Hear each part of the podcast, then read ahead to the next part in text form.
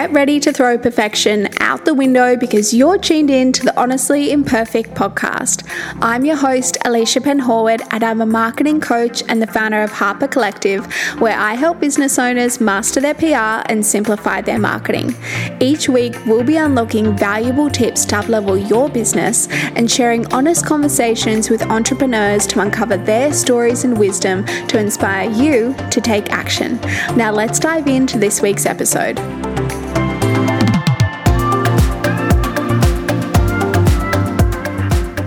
Welcome to another episode of the Honestly Imperfect podcast. The message for this episode literally came to me this morning. So I quickly grabbed my morning coffee, I came back, hooked up my mic, and recorded this episode for you because I really wanted you to hear this message. And what I hope that it inspires you to do is let go of perfectionism. Let go of all the things that you think you have to do that don't actually feel good to you. And instead, come back into alignment, come back into your authentic self, and carve your own path with confidence from there. So let's get into it. I hope you love it.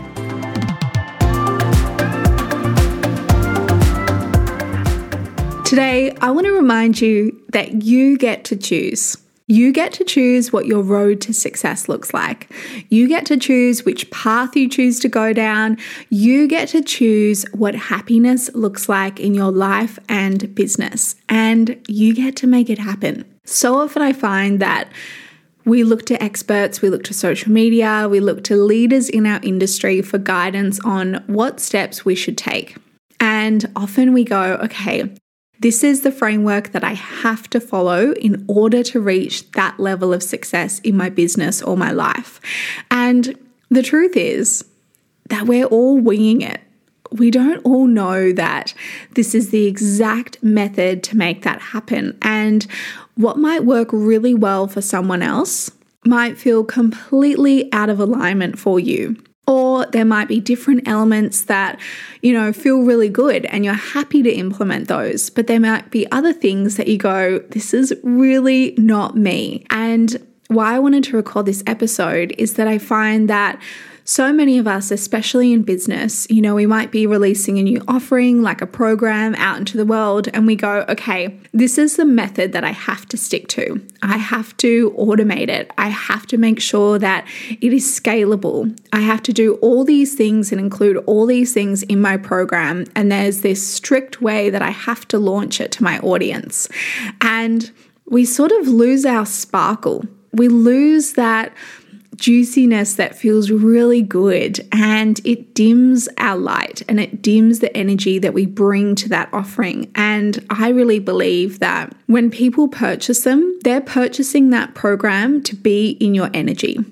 They want to be in something that you've created. They want to hear your thoughts and your methods and your unique take on whatever it is that you're offering. They don't want the same cookie cutter approach that maybe another coach is offered or other people in your industry are offering. They want you.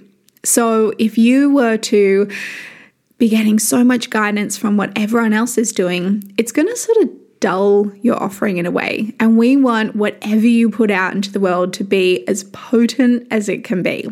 I wanted to record this episode to just remind you when you're feeling a little bit out of alignment, a little bit stuck, a little bit restrictive, and you know, maybe you're blaming yourself and you're saying, Why can't I just get this done? Why am I procrastinating so much on this? Why is this so hard? I actually want that to be an invitation for you to stop, pause, and do a little bit of digging. Actually, question yourself well, why doesn't this feel good? Is there something that needs to shift as part of this? Because often when things feel really difficult, it's because we're working out of alignment. Whereas when we can question and we can go, okay, well, how could I make this feel easy, effortless, and really exciting to me? Once you put that answer into action, things will start to move in momentum a lot quicker. So I hope this makes sense to you because you can apply it to so many different things, but I think it's a really important message because I think often we might buy a course, we might listen to a podcast episode, we might follow someone on social media. And there are some amazing experts out there, and I think it's so good to get as much guidance and information as we can. But that doesn't have to be the only way that you achieve success.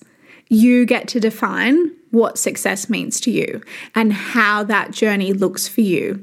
And it might be that you follow some of the steps that they recommend, but then you might bring your own flavor to it. It's kind of like, you know, you get the the base of the ice cream and then you can add your sprinkles. You can add whatever toppings you want.